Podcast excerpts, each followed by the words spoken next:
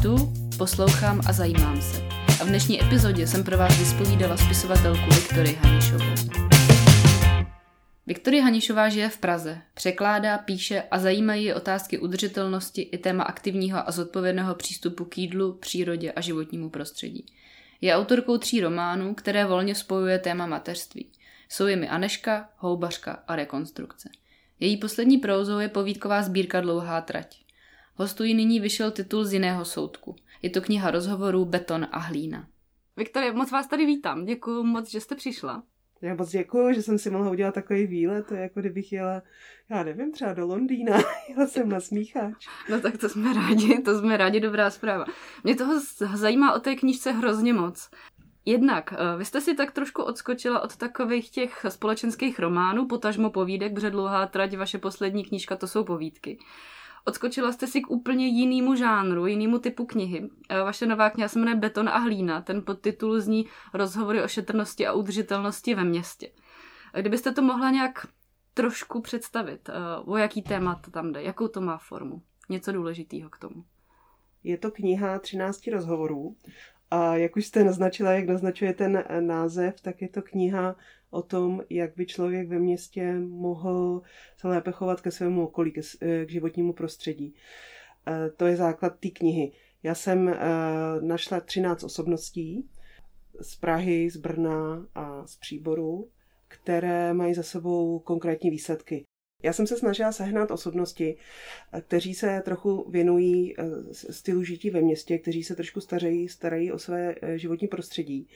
A mým cílem bylo najít takové lidi, kteří nejenom mávají transparenty a podporují třeba klimatickou stávku a tak dále, ačkoliv to nechci nějakým způsobem snižovat, ale já jsem chtěla najít takové osoby, které mají za sebou konkrétní výsledky.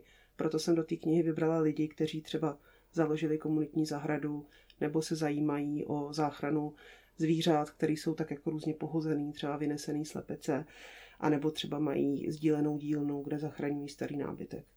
A jak probíhal ten výběr? Měla jste nějaký jako kritéria, který jste sledovala při tom výběru těch osobností? Protože věřím, že tímhle už se relativně v České republice zabývá větší množství lidí a nějaký to síto muselo existovat tím se zabývá strašně moc lidí, ale já z toho svého trochu laického pohledu mám pocit, že to je hodně na vědecké bázi. Nebo že vzniká uh, hodně textů, které, které jsou zaměřený pro úzkou skupinu obyvatel. Třeba je senzační časopis Hnutí duhy, Hnutí duha uh, sedmá generace. Ale co já vím, tak to vlastně nikdo z té takový tý běžné populace nečte. Je to zaměřený na úzký okruh lidí, proto já jsem se snažila to trošku spopularizovat tohleto téma. Já jsem trošku, přiznám se, v tom byla taková, takový sobecký zájem. Já jsem zapojená uživatelsky v několika projektech a trošku jsem chtěla zpropagovat ty, ty mý projekty, kde jsem zapojená, což je třeba komunitní obchod obživa nebo komunitní zahrada kuchyňka. Tak tímhle, tímhle tím jsem zaj, e, začínala. Chtěla hmm. jsem tam mít komunitní zahradu, která se zaměřuje na pěstování. Pak, pak nějaký projekt, který se zaměřuje na záchranu zvířat Potom jsem tam chtěla mít komunitní obchod, i když jsem potom nakonec volila obchod, ne teda ten pražský, ne obživu, ale v Příboře Viktorijna Loka. A začalo to tak, že já jsem měla několik lidí, o kterých jsem věděla, že tam musí být, protože jednak mají za sebou zajímavé projekty a jednak o tom umí, umí velice dobře vyprávět a přes ně jsem hledala dál. Oslovila jsem, oslovila jsem lidi z Hnutí Duha, oslovila jsem svý známí, kteří se tím zabývají a tak mi postupně vykrystalizovali, vykrystalizovalo těch 13 osobností, pak mi přišlo, že už to tak stačí, že to je tak akorát, aby se to dalo učíst a nebylo to moc dlouhavý, ale že se tam vlastně člověk všechno podstatný dozví. Je to lehce, eh, eh, kdo to otevře, tak, to, tak si všimne, je to eh, lehce pragocentristický pragocentrický. Je, je tam většina těch lidí je z Prahy, ale já jsem spíš mě zajímalo, mě zajímal typ projektů a ne až tak, odkud, odkud ty projekty jsou. Hmm, bylo kritériem taky nějaká velikost vlastně toho združení nebo spolku podle toho, co to bylo? Hmm, to nebylo, to musím říct, že ne. Mě zajímal skutečně ten typ projektů a aby tam byl nějaký konkrétní výsledek. Aby ty lidi, aby ty lidi prostě mohli na to ukázat, tohle já nebo oni to takhle samozřejmě neformulují, ale abych já se mohla podívat, tohle ty lidi zvládli a, a tohle je ta, ta změna, kterou přinesli městu. Na co jste se jich ptala? Jak moc jste šla do hloubky? Já jsem měla uh, zhruba tři okruhy otázek. Ta první byla, uh, ta první se týkala typu toho projektu, uh, kde jsem se psala, ptala na technické záležitosti, jak to vzniklo, hmm. jak se to financuje, kolik lidí v tom je. Potom mě zajímala ta geneze těch lidí, jak se k tomu dostali, co to je původně za lidi, jestli, jestli se o, o udržitelný způsob života zajímali vždycky, anebo potom nějakým způsobem vyplynulo. A potom mě zajímaly vlastně takový, bych řekla, um, já to říkám historky zatáčení, ale nějaké zajímavé takové perličky z toho, hmm. z toho provozu, který se udály.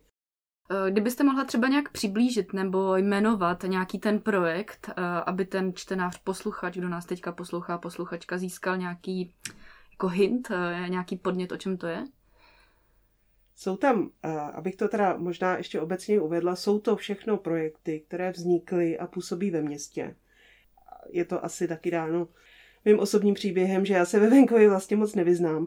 Takže jsou to příběhy ze města, z města, které nějak se snaží zlepšit to životní prostředí eh, lidí. Teď budu ad hoc jmenovat několik osobností. Mám tam třeba včelařku, paní Dagmar Šormovou, která umistuje včelíny, včelíny po Praze a snaží se šířit osvětu, co se týče včel, hmm. protože to je teď hodně velký téma, protože nám vymírá hmyz. Pak tam mám dvě komunitní zahrady, jednu komunitní zahradu kuchyňku, která je v Pražské Troji, která se zaměřuje na pěstování, i když tam má například slepice, Potom tam mám komunitní zahradu Pastvina ve Vinoři, která se zaměřuje kromě pěstování na záchranu jak by se asi dalo říct, průmyslově eh, nadbytečných zvířat, takže, se, takže tam mají vynesené slepice, nebo třeba prasata, který někdo pohodil, nebo tele, které, který bylo nemocný a tak dále. Mají tam koně starý. Pak tam mám eh, komunitní obchod Viktorijina Loka, který se zaměřuje na, eh, na prodej lokálních biopotravin nebo potravin v hmm. biokvalitě. A tím eh, vlastně zajímavý, že oni ovlivňují širší okolí, že se jim skrz tady ten prodej podařilo podnítit několik zemědělců, aby začali, začali pěstovat bio. Pak tam mám jeden takový maličkatý projekt, který se jmenuje Čtveričková zahrádka. To je pro lidi, kteří se chtějí, navzdory tomu, že žijí ve městě, tak chtějí mít svůj záhonek, ze, ze kterého jim něco vyroste. Mám tam třeba Guerilla Gardening, to je z těch známějších, to jsou... Tak to uh, já jsem třeba vůbec neznala. S tím Neznala? Jsem se, přiznám se, že s tím jsem se setkala úplně poprvé. Ani jste nikdy neviděla u to Guerilla? Ne. Guerilla. Uh, guerilla gardening je, uh, je takové, řekněme, hnutí, i když je to naprosto jako volný uspůsobení, není třeba se nikam hlásit. To je uskupení takových, jako řekněme, trošku bláznů, kteří vidí ve svém okolí plochu, která je zanedbaná, třeba nějaký zanedbaný záhon a oni se tam na něj vrhnou a celý ho osází.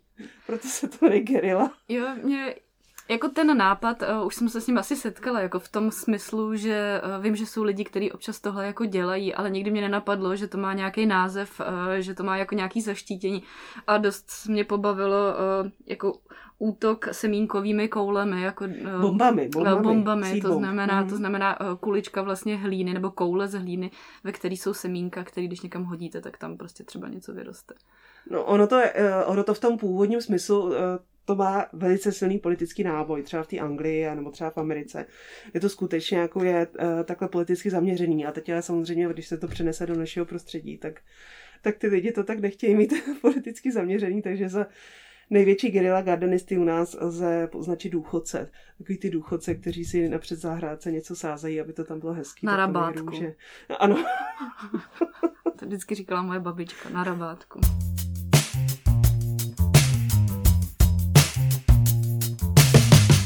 Mě zaujalo v tom úvodu, eh, protože vy eh, vlastně ten úvod i ten, i ten jako, dalo by se říct závěr, i když je tam ještě jako speciální doslov, tak nějak trošku jako vztahujete k sobě, ke svým vlastním zkušenostem.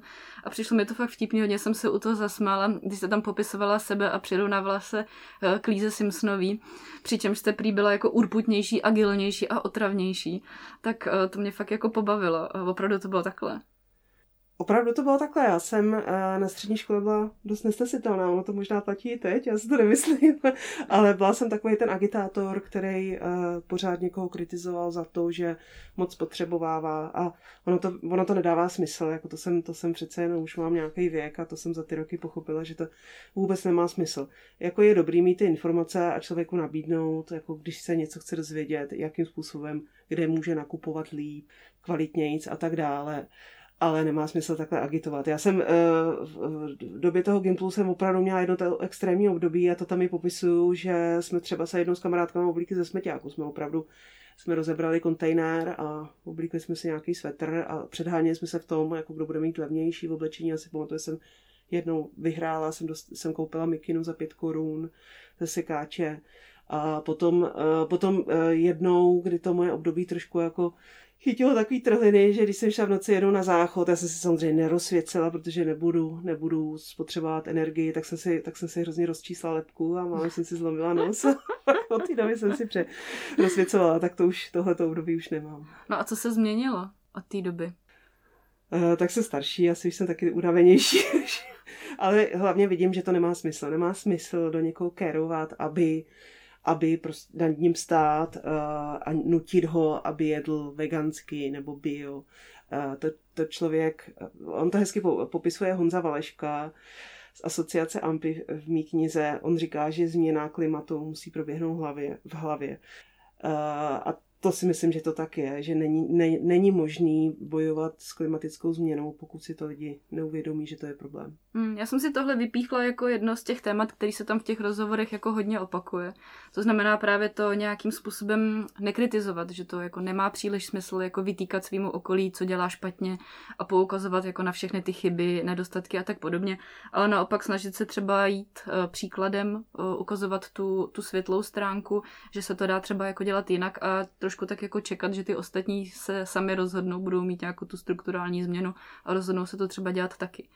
Eh, já nevím, je to takový stavení na nějakých dobrých emocích, řekla bych. Mm, je to tak, že pokud má člověk pocit, že by měl říct eh, eh, protože na něj někdo tlačí, tak to nemá smysl. Přesně to mi říká Katka Kubánková z eh, platformy na ovoce. Ona říká, že třeba dřív taky měla ten pocit, že si kupovala biověci a, snaží, a nejedla maso, protože cítila nějaký tlak, že by to měla dělat, že to je tak správný a říkala, že říká to tam právě naprosto hezky, že tohle není dlouhodobě udržitelný. Člověk si to musí uvědomit, nějak si to v hlavě srovnat a pak teprve tahle ta změna skutečně může nastat a může být smysluplná. A to mám pocit, že takhle se člověk má stavět ke svýmu okolí. Že eh, nenutit jim ty věci, nenutit, eh, aby, aby uspůsobili svůj, svůj styl života, ale mít po ruce argumenty, proč to tak má být.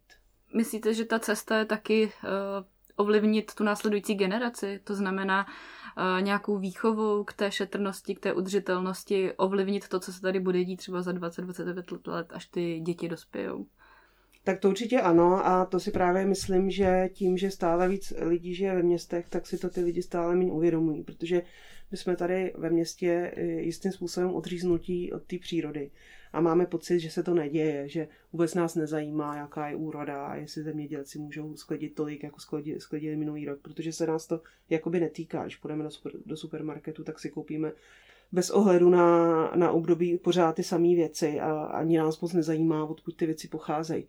A proto si myslím, že je dobrý eh, se nad tímhletím, eh, nejprve to nějakým způsobem reflektovat sám, zamyslet se nad tím, a potom a ty děti nějakým způsobem vést k tomu, že to není samozřejmé, že to jídlo, co dostáváme, není samozřejmost, která, která někde vzniká v nějaký továrně. A proto si myslím, že třeba je dobrý se zapojit jako člověk s dětma do komunitní zahrady, aby ty děti tomu trochu vedl.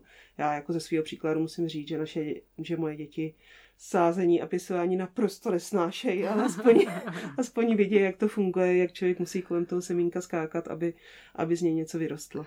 Jo, tak je pravda, že asi u nás eh, se tak často nesetkáme s těmi extrémy, jak se někdy říká, že si vlastně děti myslí, že maso se prostě bere v supermarketu, eh, mrkev se jako rodí někde v regálu, nebo já nevím, a že jako se bojí pomalu sáhnout do země a tak podobně. Asi snad na tom jako nejsme tak špatně, ale je pravda, že ne každý zažil to dětství, kdy hrabal na zahradě listí, trhal jabka a plel rabátka, že jo. Eh, já trošku bych s váma nesouhlasila. Se obávám, že to do jistý míry tak je. Samozřejmě, když ten člověk by se nad tím zamyslel, tak ví, kde se bere ovoce a zelenina. Jenomže se člověk nad tím nezamyslí. Já se třeba vzpomatuju, eh, vzpomínám na rozhovor s jednou mojí kamarádkou, kdy ona se rozhorčovala nad tím, že eh, to byl nějaký případ hodně medializovaný, že nějaký chlap týral svoje štěňátko a utíral ho k smrti. A tenkrát to hodně, hodně mediálně pokryl blesk a ona říká, jak to někdo může udělat a dokonce kvůli tomu demonstrace. A já jsem říká, jako samozřejmě strašný, ale když se podíváš na ty hospodářské zvířata a, a, a jejich maso si kupujeme, tak to je úplně ten samý příklad, ne horší a děje se to v násobně vyšší míře. A ona říkala, no ale to já nevím. A říkám, a když se nad tím zamyslíš, tak kde, proč si myslíš, že to maso je takhle levný? A on říká, to já nevím, to se mě netýká. A takhle si myslím, že to je, že ten člověk tím, že dostane tu vaničku s tím masem, tak tak nemá chuť a čas uh, se nad tím zamyslet a proto si myslí, že se to vlastně netýká a hmm. to tak není. U toho masa mně to přijde specifický a jako u té zeleniny si myslím, že tam uh, je to takový jako přece jenom zřejmější, i když se asi neuvědomuje, že ta mrkev, kterou si v tom supermarketu kupujeme, pravděpodobně možná někde ze Španělska jako ze skleníku a ne úplně tady jako z pole, prostě z polabí. Ale u toho masa si myslím, že tam je to často dost, eh, jako, jako se tomu vědomě vyhýbáme, eh, protože ta eh, představa, že to domyslíme, opravdu si ty informace poskládáme dohromady, je pro nás jako docela nepříjemná. Že jo? Myslím si, že tam je, netuším, u kterého rozhovoru to je, myslím si, že u té pastviny, té komunitní zahrady, kdy tam říká ten váš respondent, že vlastně máme rádi venkov a jako ho chceme ho, ale chtěli bychom ho jako bez smradu, bez krve a bez nějakého utrpení. A to mi přišlo hodně přiléhavý, eh, protože to k tomu prostě patří. Hmm, je, myslím, že to je tak, že má člověk takovou, takovou představu o venkově, jak je to známo, dejme tomu eh, z filmu o filmu Babička, že tam jsou ty hezký včely a ty úly a člověk si prochází tou loukou rozkvetlou. A ono to tak není. Ono je prostě venkou, když někdo chce žít na venkově a chce si něco pěstovat, tak je to spoustu práce a spousta toho utrpení, protože jakmile člověk eh, využívá hospodářský zvířata, ať už na maso nebo na mlíko, tak je musí nějakým způsobem devastovat a a to k tomu patří. A to si, to si, eh, to si ten člověk ve městě, protože je o toho takhle otržený, často neuvědomí nebo nechce uvědomit. Souhlasím s tím, že vlastně je potřeba udělat tu změnu nějak jako v hlavě, eh, v tom jedinci. Na druhou stranu je na to druhý pohled. To je takový to změna z hora, změna z dola. Jo? Když začnu sama od sebe, tak dokážu měnit některé věci, které já chci. Ale na druhou stranu asi úplně se od toho nedá oddělit ta změna z hora. To znamená legislativní změna, eh, jako veřejná zpráva a tak dál. Eh, mně přišlo, že někdy ti vaši respondenti trochu tak na to jako rezignovali. Nebo možná to dělali jenom víc lokálně a ne už úplně jako na té centrální úrovni. Bylo to spíš tím výběrem eh, těch, eh, těch lidí, na které jste se soustředila, anebo to bylo nějaký téma, který se tam opravdu jako objevovalo? Já jsem z toho neměla pocit, že ty lidi rezignovali, i někteří jsou velice i politicky zapojení, takhle, takhle bych to neřekla. Ale spíš oni jako z toho svého pohledu se snaží věnovat tomu, tomu svýmu, kde to můžou ovlivnit. Nicméně eh, já nechci tady vyvolávat dojem, že není dobrý na to tlačit nějakým způsobem z hora. Třeba, myslím si, že úplně klasický eh, příklad je, eh, jsou vajíčka slepic s, eh, klecí. Hmm. Tři čtvrtiny lidí říká, že tři čtvrtiny české populace je pro zákaz chování slepic v klecích a přesto, přesto to tak strašně dlouho legislativně trvá, aby se to uzákonilo. A to si myslím, že tyhle ty situace, aby ty zvířata měly aspoň nějak přijatelné podmínky, tak to nelze řešit jinak než legislativně. Jako nelze doufat v to, že ty lidi se rozhodnou a že to budou reflektovat. A rozhodně bych nechtěla tady tvrdit, že situace hospodářských zvířat v Evropě je dobrá. To jako zdaleka ne. Ty zvířata strašným způsobem trpí, když se o tom troš, trošku člověk informuje, tak se to dozví. Ale rozhodně je třeba tady situace lepší než v Americe. Ehm, přece jenom je vidět, hmm. že tady ten legislativní tlak je větší a že to nějakým způsobem aspoň trochu funguje. A já třeba musím říct, já jsem docela jako takový odolný čtenář, ale měla jsem dvě situace, kdy se mi udělalo při tak zle, že jsem musela odložit knížku. Uh, jedna byla Souženicin soustrový gulag, tam mi bylo opravdu tak strašně zlé, že jsem myslela, že se pozvracím v metru a musela jsem to zavřít a schovat. A druhá byla uh, knížka, kterou jsem nedávno se mi náhodou dostala do ruky, ta eh, knížka se jmenuje Jíst zvířata a je to od, eh, teď abych neřekla to špatně, Safran eh, Fower, si myslím, že se jmenuje ten autor. A já jsem, protože překládám teď jinou knihu a hledal jsem citát, tak jsem četla, dejme tomu z toho 20 stran. Je to knížka od člověka, který putoval po amerických farmách a zjišťoval, jaký, v jakých podmínkách tam ty zvířata žijí. A to je tak strašně tak strašně ohavný čtení, že musím říct, že jsem už pak neměla na to číst to dál. A to třeba já za sebe se můžu rozhodnout, že to nechci jíst a nebudu to, nebudu to podporovat. Ale současně by samozřejmě měl být tlak z hora, že tohle to prostě jako jsme v civilizované společnosti a tohle je nepřijatelné. Mm, určitě, tak ono, uh, někdy je to nahlížený, nebo mně to někdy připadá jako taková trošku jako sisyfovská práce v tomhle ohledu, ale samozřejmě jsou věci jako problém zemědělství, který víme, že jako se netýká jenom eh, České republiky, je to prostě evropský problém, že tam hrajou roli ty evropské dotace a tak dále. Je to celý jako obrovsky komplikovaný, ale přece jenom lze jít i po těch drobných krůčcích, jako třeba u těch slepic, který si myslím, že jsou celkem jednoznačný pro veřejnost a tam už by to nemuselo být tak jako komplikovaný. No samozřejmě někdy mi přijde, že ta strategie je taková jako trošku ošemetná, protože eh, když se zakážou klecový chovy, tak když si koupíte vajíčka někde jako v supermarketu, tak tam sice máte uh, vejce jako slepice z volného chovu, ale když se pak jdete na stránky třeba toho výrobce a podíváte se, co to znamená jako uh, volný chov, tak to jako ne vždycky je úplně taky tak hezký, jak by si člověk představoval tam slepice někde na trávě a hrabají si jako broučky, jo. takhle to úplně nevypadá. Takže uh, někdy nás trošičku bych řekla, ty výrobci ošálí uh,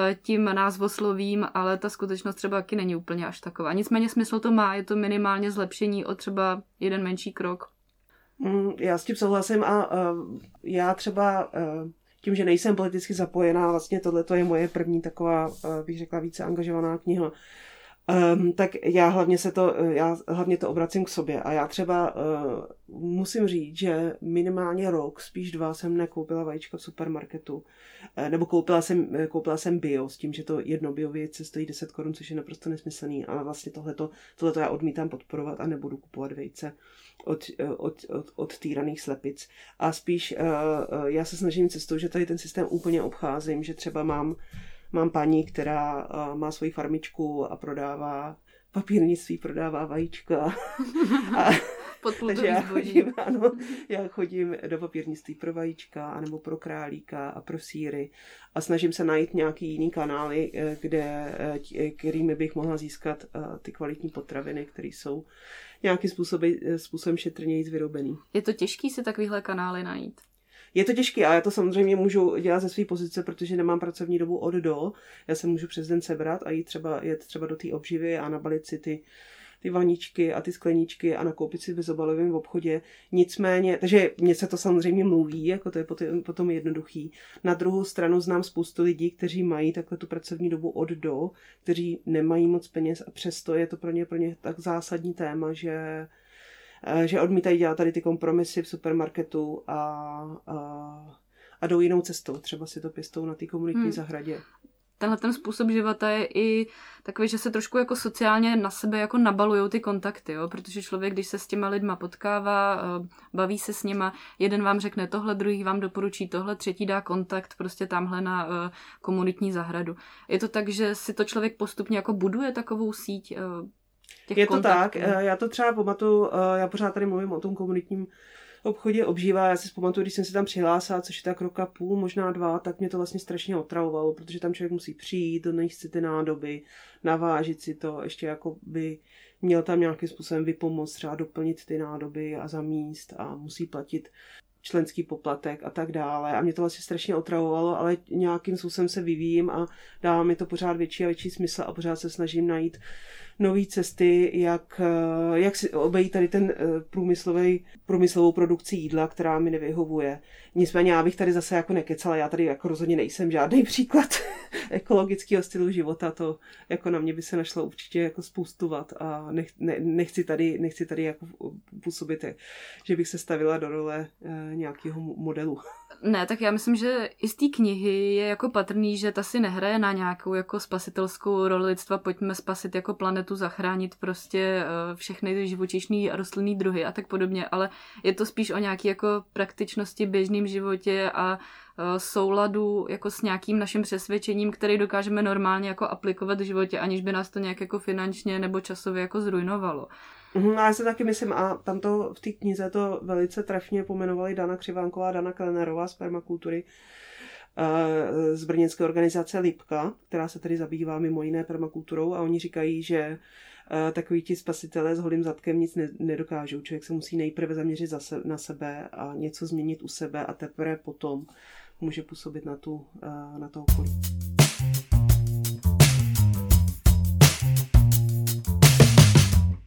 My jsme se trochu dotkli nějaký té finanční záležitosti nebo finanční otázky, protože to je často takový jako argument, kdy lidi si řeknou, ale prostě jako biozelenina stojí nebo biomaso stojí strašně moc peněz, já na to prostě nemám. Jak se k tomuhle stavět? To samozřejmě já jako musím říct, že já už ani nevím tolik, kolik stojí věci v supermarketu, protože tam prakticky nechodím.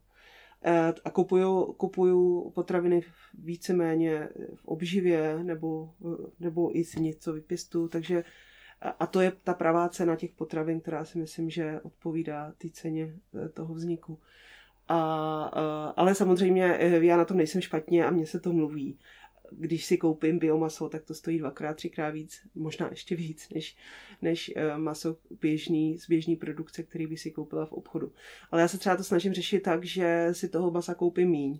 Uh, koupím si drahou věc, ale koupím si ji míň. A když potom člověk uh, se na to zaměří, tak zjistí, že i v rámci těch biopotravin se dá hodně ušetřit.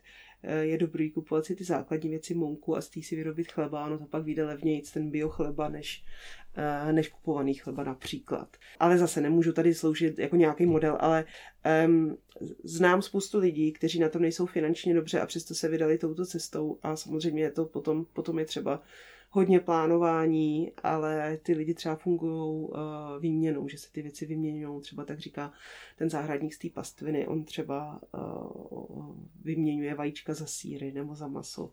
A tím pádem se vlastně úplně, uh, úplně jede mimo ten finanční systém. V tomhle ohledu už se tak jako dostáváme k věci, která se taky hodně v té knize jako opakuje. A to je nějaká jako udržitelnost a šetrnost. Je to vlastně, eh, jakým způsobem my se díváme na hodnotu jako toho jídla, eh, který my konzumujeme. Mm-hmm, to, to je právě to ono, že člověk, si, člověk v tom městě si myslím, neuvědomí tu cenu jídla a to není jenom cena finanční, ale je to hlavně cena té práce. Já si třeba teď vzpomínám, teď, teď, i, teď je duben a my už máme první úrodu na komunitní zahradě a o víkendu jsem přinesla domů polníček. A stáli jsme s dcerou a hodinu přebírali ten polníček a vyždibovali ty, ty schnilé části nebo ty, eh, ty, eh, ty nesprávné části a pak se to musí strašně dlouho umýt. A já jsem si říká, ježiš, a mohla jsem se zajít do supermarketu a koupit si v té vaničce ten krásný připravený polníček, který už rovnou můžu hodit do toho salátu. A to jsem si právě říká, to je ta cena jídla, kterou člověk eh, v tom městě nevidí, nebo když si to sám nepěstuje. A um, asi před třeba no, nějakými dvěma, třemi roky, tak by mě to strašně štvalo. Asi bych se na ten poníček vykašlela a teď to, teď to beru jako něco přirozeného, co, eh, co je nutný a nevadí mi to. A hmm. hezky jsme si u toho s dcerou popovídali, to by se nám na tou vaničkou nestalo. No, to asi ne. Co říkáte na takový ten greenwashing, um, co se občas objevuje? Je to něco, kdy se zaštiťujeme nějakou ekologickou hodnotou ale víceméně ji jako biznisově zneužíváme. Je to něco podobného, jako když Coca-Cola teďka sponzorovala Uklidme Česko. Nebo když HM udělá jakoby kolekci, která je uh, udržitelná anebo recyklovaná, ale dělá to prostě 1% jejich veškerý jako produkce. Co se týče prodeje uh, textilu z biobavlny, tak já bych to úplně nezatracovala, protože dejme tomu, můžu přijít do toho HMK a vybrat si to tričko, který je z biobavlny a který je lepší než to, který není z biobavlny. Ale samozřejmě eh, z udržitelnosti se stala taková nálepka a firmy hrozně rádi vytvoří nějakou svoji značku, značí za udržitelnou a pak uh, spotřebitel má pocit, když si to kupuje, že dělá dobrý skutek a tak to nefunguje. Když se, když se nahlédne za ty kulisy, tak to, tak to je něco úplně jiného.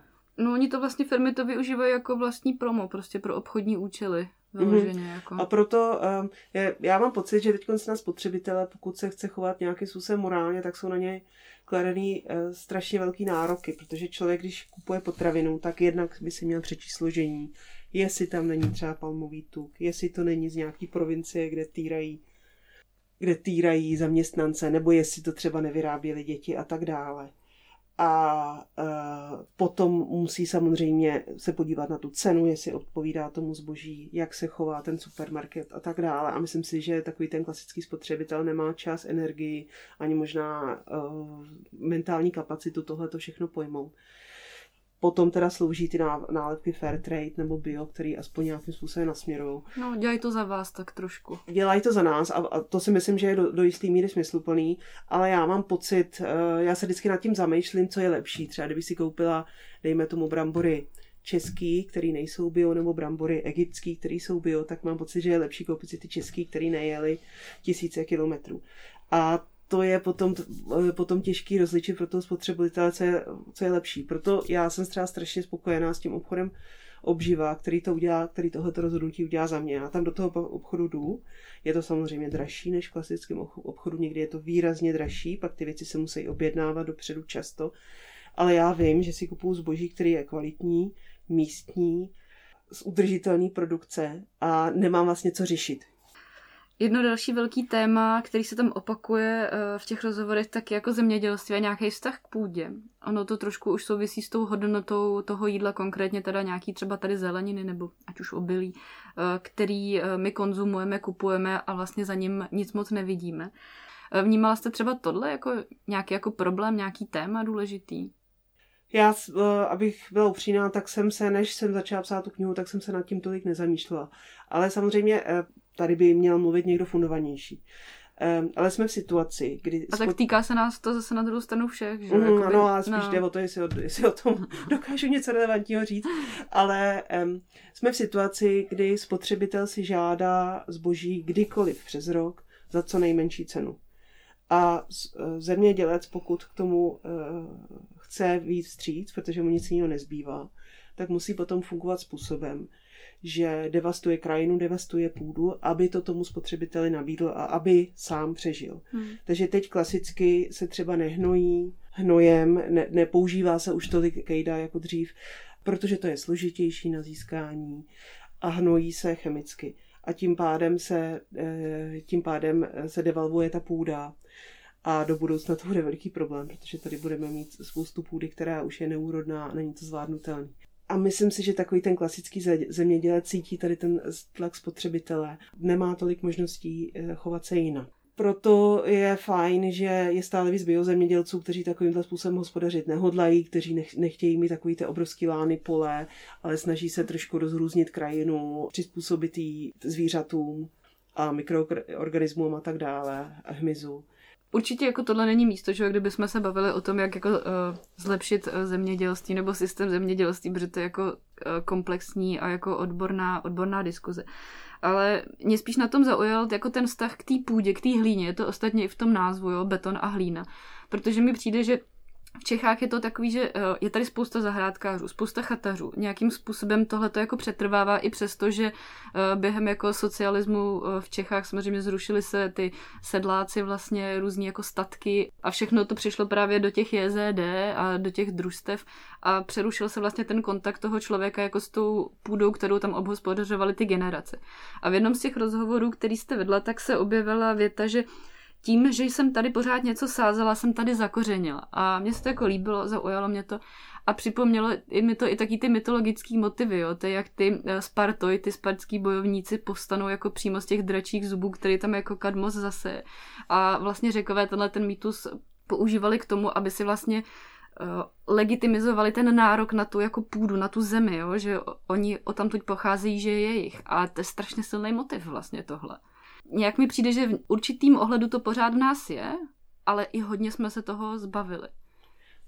Pro člověka ve městě a asi částečně pro venkově si myslím, že tady ten, tady ten naprosto přirozený vztah k půdě, k tomu svým prostředí je naprosto přetržený.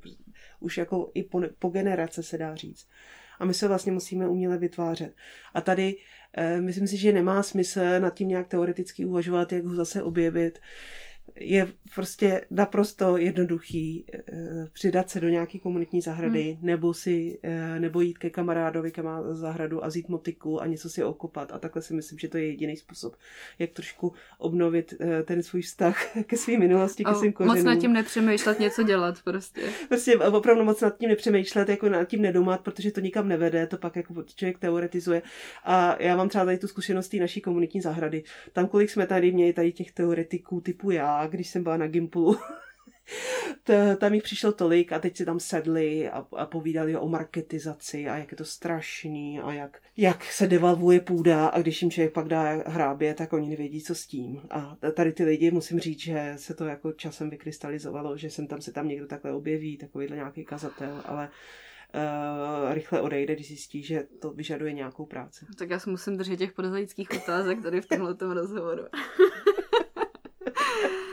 Ne, tak já s tím souhlasím. Jako to jsou prostě dvě, eh, dvě jako vlastně úplně diametrálně odlišné věci, které spolu jako souvisí, ale asi nemá smysl jako zbytečně filozofovat, ale opravdu něco dělat. No. Ne, nemá smysl. Já si třeba, mě, mě u toho jak napadá, že eh, po, revoluci, když jsem byla takový šestý, sedmý třídě, tak k nám přišel, tak nám do školy přijel zájezd, eh, myslím, že to byly dánové, dánských dětí a teď jsme jako porovnávali, jak žijeme my a jak žijou oni.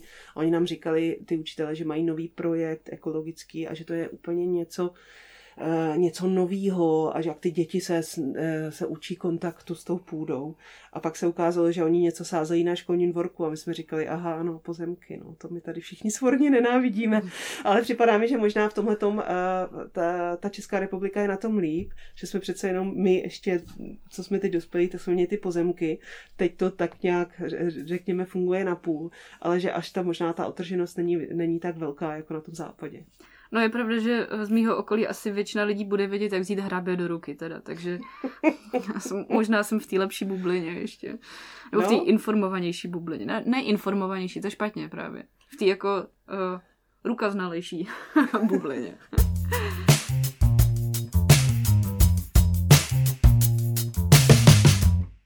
Mě ještě tam napadá jako docela dost uh, dalších témat, který uh, by šlo zmínit. Uh, jedno, který bych chtěla zmínit. A jedno z nich je i takový to PR, jako reklama, prezentace, taká ta biznisová stránka. Protože v těch rozhovorech byly tam vlastně i zástupci nebo zástupkyně těch združení, který vlastně se umí jako v tom pohybovat. I v tom marketingu, i v tom biznisu. Umí se nějak jako prezentovat. U nás se vžil takový nepříjemný uh, termín, jako terorista, jde to zhora, všichni hmm. víme odkud. A lidi, kteří se snaží žít uh, nějakým způsobem, um, teď vlastně nevím, jak bych to o, o, označila, asi by se jako dal říct v souladu s přírodou udržitelně, ale z mýho pohledu je to žít normálně, tak, hmm. jak by se mělo žít tak jsou označovaní za ekoteroristi. A právě se jim neustále podsouvá, že chtějí tady zvrátit ten systém a chtějí nutit ostatní, ale ono to tak není. A já třeba z mýho pohledu už eh, nemluvím o ekologii, nemluvím o environmentalismu, protože mně to připadá jako přirozený styl života. Žít tak, abych neničil to své okolí. A z toho, toho pohledu mně připadá, že e, tento styl života, tam nejde, nejde o žádný fundamentalismus, fanatismus, Není tam, nejde tam o žádný e, terorismus, ale o, dalo by se říct, sobectví je to takový, já chci, já chci eh, žít dál na téhle planetě, chci, aby tady žili děti a teď čelíme docela velkým výzvám a je, je třeba s tím něco dělat. A proto si myslím, že, eh, že ta nálepka ekoterorista je, je naprosto hloupá. Um, a, Ale podle mě ona je docela chytrá vlastně. Protože jako, no protože uh, jak uh, líp zdiskreditovat svého hmm. protivníka, takže z něho prostě uděláte jako extrém, že jo? Mm-hmm. No a právě, že e, přesně se to tak, že, že ekoteroristi představují ty sobce, kteří něco vnucují ostatním, a ono je to vlastně naopak. Naopak, jako nám ta většinová společnost, která, která tímto způsobem nežije mm. a odmítá to, vnucuje ten svůj styl života a označuje nás za nějaký blázny. Hmm, tak už jenom to, že jako uh, slovo aktivista třeba má jako mm. dost jako negativní náboj, že jo?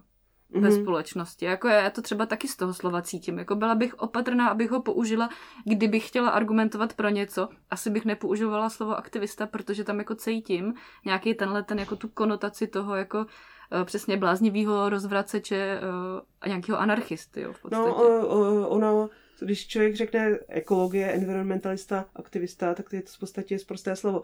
A přitom, kdo je u nás asi největší aktivista? Největší aktivista je Václav Klaus, jako řekněme si to upřímně. ten, ten prostě tlačí, aniž by měl k tomu jakýkoliv mandát, protože on není náš volený zástupce, tak tlačí ty svoje témata jako velice silně.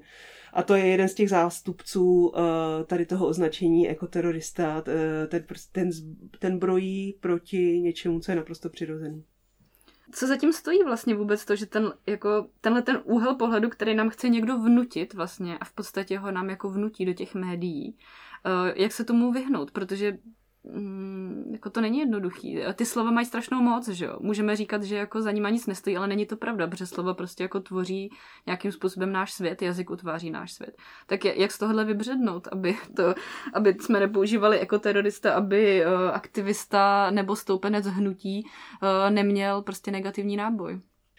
Vyhnout se tomu nedá, s tím se nedá hmm. nic dělat. Eh, ono je to samozřejmě strašně jednoduchý a spousta lidí tím, že si uvědomuje, že ten jejich styl života možná není úplně, úplně košer, tak rádi šáhnou po tady ty nálepce a, a všechny ostatní, kteří se snaží žít jinak a kterým vlastně tím svým stylem života nastavují zrcadlo, tak je označí za jako teroristy a tím se toho zbaví.